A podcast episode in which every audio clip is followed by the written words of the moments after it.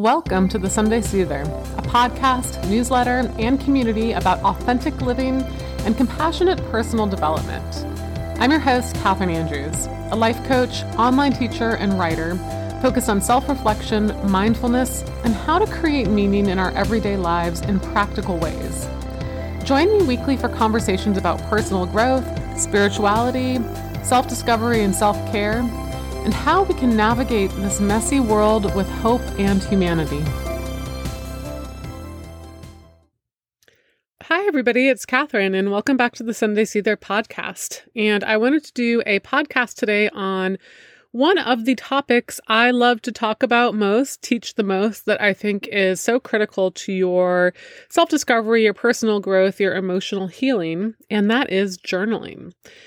However, I see so many of my audience and my clients really struggle with the concept of journaling. There just seems to be something that blocks them from starting. They intellectually know and understand that journaling is a recommended self care and mental health practice, and they may want to start their own practice, but there's a ton of resistance around it. And so today I wanted to explore that resistance from a couple of different angles and give you tips for beginning to ease into a journaling practice that will ultimately benefit you.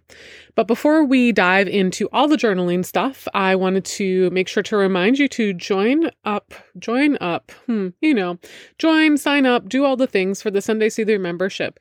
Um, in money, in May, we're going to be talking about money. May is going to be money month, which is exciting. I have a podcast or two lined up. Um, I have a whole workshop I'm going to be teaching inside tier three of the Sunday Soother membership about money.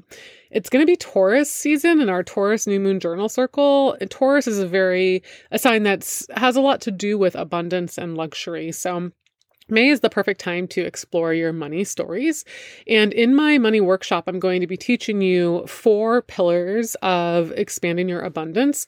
I'm going to be talking about your ancestral and generational inherited money stories, your emotional uh, container for money, your energetic container for money, and your beliefs around money. So, we're going to walk through this four step process, and I'm going to have you reflect on aspects of your beliefs, your emotions, your energies that may not be serving you in your current money story.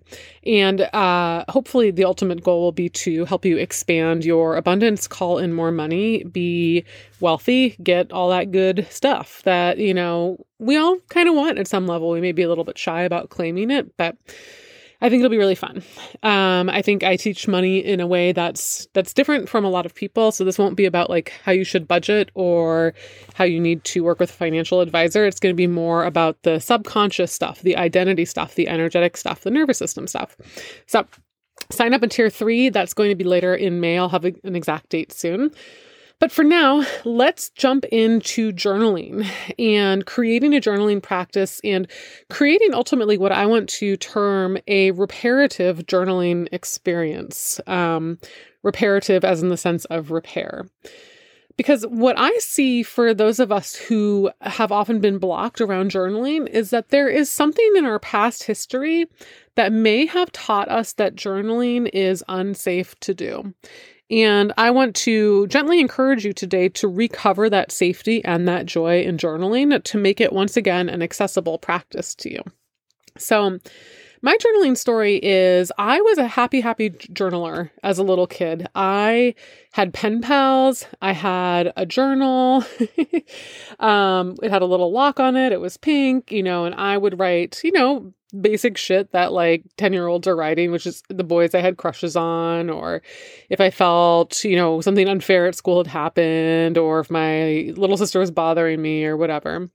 And over time, something shifted. I, I did keep a um a journal in college as well and i also was like deeply online and so i was like keeping a live journey a LiveJournal and a Diaryland diary land throwback alerts if you remember either of those platforms but when I was young, I did have fam- a family member read my journal. Um, at least I suspected that. I'm pretty sure it is what happened. I never totally confirmed it.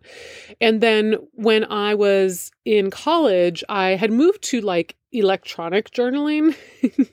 so that's when I was like blogging. I basically started blogging when I was 15. I found um, LiveJournal and Diaryland, which were like the original online blogging sites. And um, I, I was just open hearted um, in both of these journals. When I was a little kid, I was just pouring my feelings out into the page. And then to know that somebody had read that was really uh, wounding for me. And then in college, I, I, again to kind of move away from family members reading my stuff because I knew they didn't know how to work the computer. Basically, um, I moved electronically online because I felt a lot more secure there. I've never had a problem opening up to strangers or people who are reading my work online, but isn't that like funny that paradox where some of the people closest to you in your life they're the ones you don't want reading your innermost thoughts?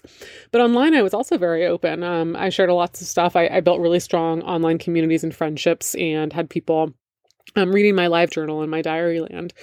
But i went through a breakup when i was about 19 or 20 and i had that ex-boyfriend sort of almost as as revenge try to hack into my Diaryland. I actually remember distinctly that I got an email from the founder of Diaryland being like, "So somebody is running like a scripted program to try to hack into your Diaryland journal and it's from this IP address which is at this college in this city which was the same city and college that my ex-boyfriend was at and looking back on those two incidents now, the family member reading my journal and then the boyfriend trying to hack my online journal, I stopped keeping um, private journals. I stopped really journaling. I would still blog, and there was some element of blogging that that was very like journaling for me, but it was a little bit more performative.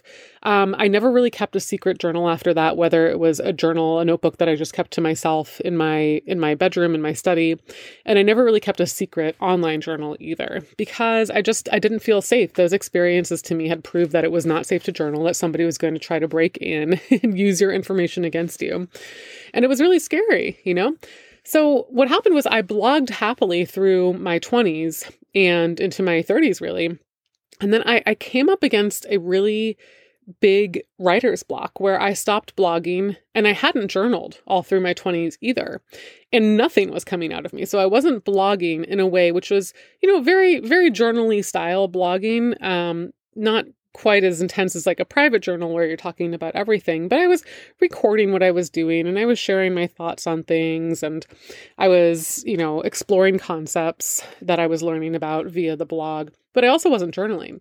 So no writing was coming out of me. And that happened for like a good five or six years. Really, this is like my late 20s into my mid to late 30s. I wasn't writing personally. Um, I wasn't journaling, I wasn't blogging, and I was really struggling with with both of those.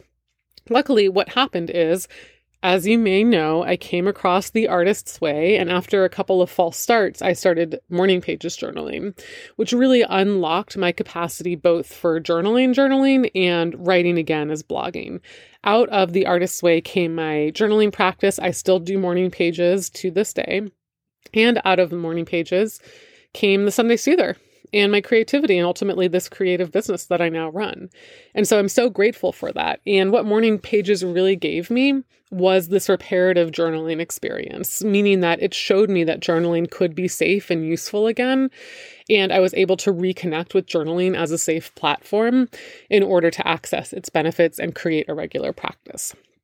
So, what I want you to reflect on is if you want to journal, but you're struggling with it, what has there been any time when you did journal and something happened? Perhaps a, a, family member read your journal. Perhaps somebody made fun of something that they found in your journal. Perhaps you had ultimately maybe not a negative journaling experience, but you had an experience where your written word was made fun of. So, somebody, a teacher, a friend, a mentor, an adult made fun of something that you were writing creatively. Because I think we can have journal trauma, which is my experience experiences of people without permission violating your safety and trust and your innermost emotional world and reading your journal or trying to hack into it. But we can also have creative trauma, and we can have somebody make us believe at some point that our written word or our voice is not worthy and has something has nothing useful to say. And that can affect our journaling ability as well. So the first element if you want to journal but are struggling to is just to reflect on that. Was there a time when it ever felt unsafe to express yourself in a written format or using your voice? And maybe it did and maybe it didn't. Maybe nothing comes to mind. In which case, what I really find to be the second biggest block in journaling for my clients is just general perfectionism.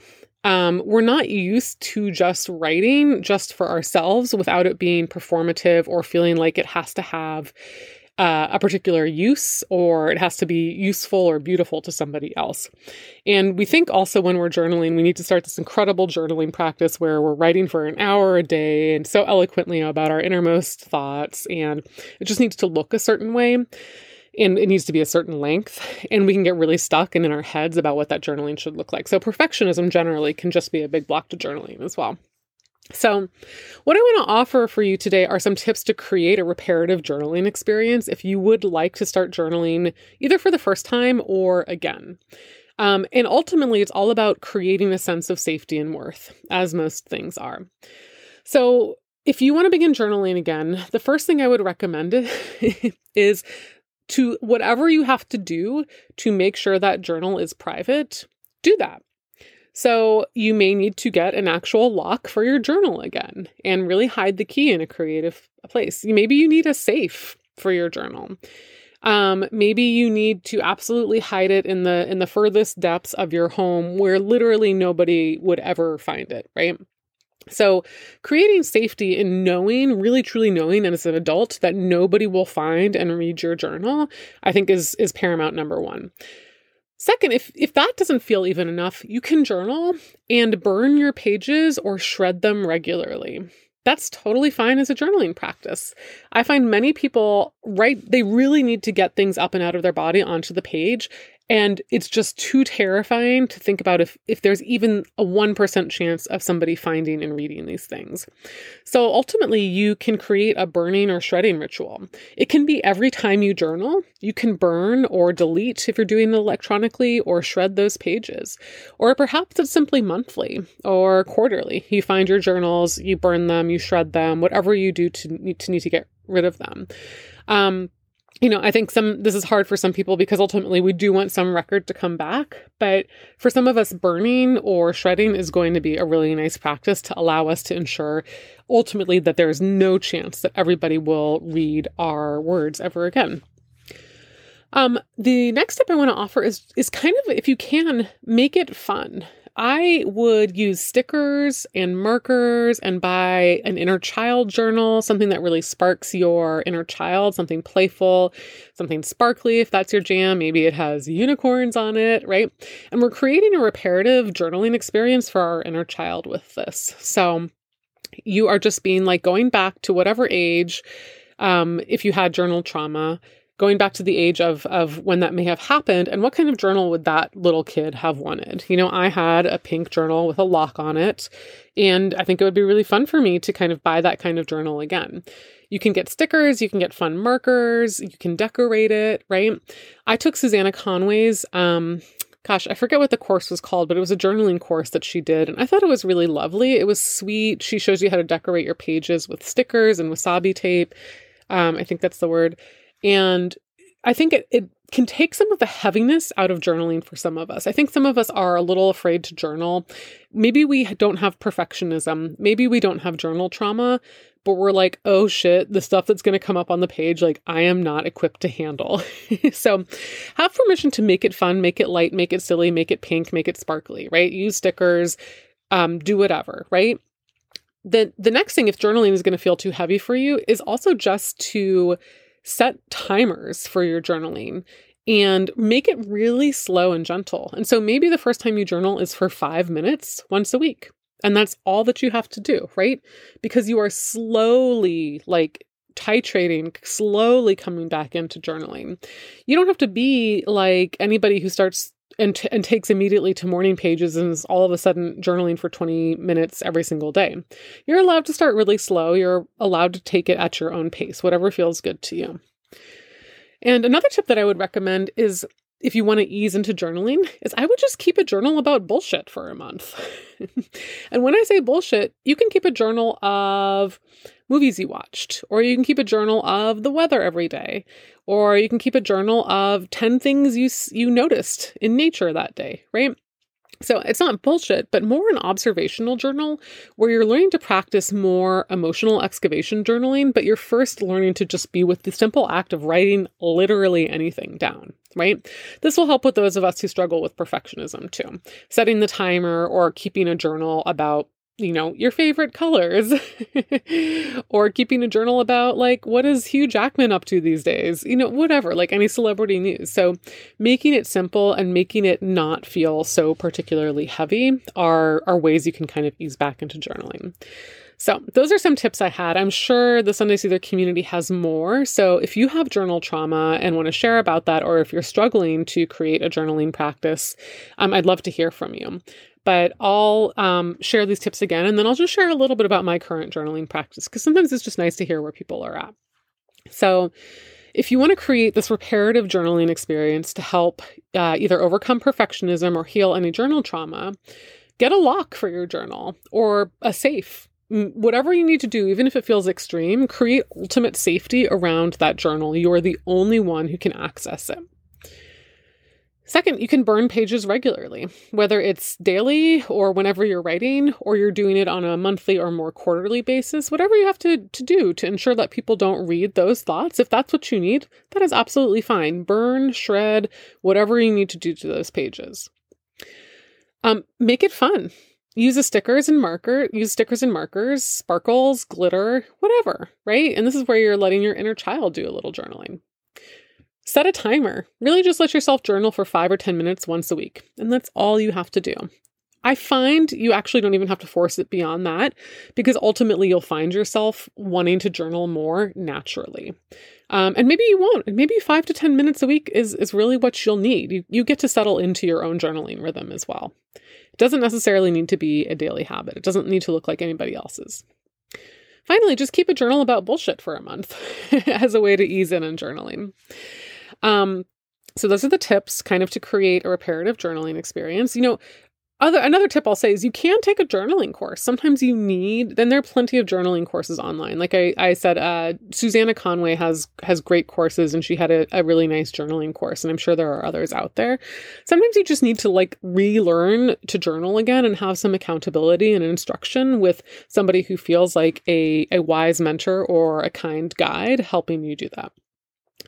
So, my journaling practice these days is I would say I journal three to five days a week. Um, I actually had made a goal at the start of the year to journal every single day in 2023, and I have not stuck to that. I, I basically bailed on journaling in February, and it was a really hard mental month, a mental health month for me.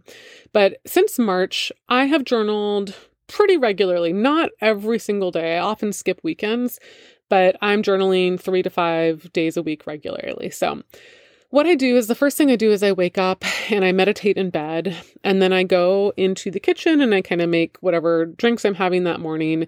I take them off to, I have a little room off my office and I've turned it into like a little meditation journaling room. And I have a little chair and I sit down and I put my drinks down and I light some some incense and light a candle, and then I start journaling. I I still do morning pages most mornings. That's mostly what my journaling practice looks like. And morning pages is I use a Mead spiral notebook. You know, you can use whatever kind of journal you like, but I love those because they're cheap and you know, they're just, well, they're cheap and I like their colors. so I've never been somebody who needs like a fancy journal to journal. Um, but a lot of people like that, and that's totally awesome and fine if if that's gonna like make it more fun and and uh, doable for you. But I pick up my Mead Spiral notebook and I journal for three pages in the notebook. I start out stream of consciousness, and almost every single day I've journaled since I've been doing morning pages, I say, "Good morning, morning pages." That's the first thing I write. And I just start writing from there.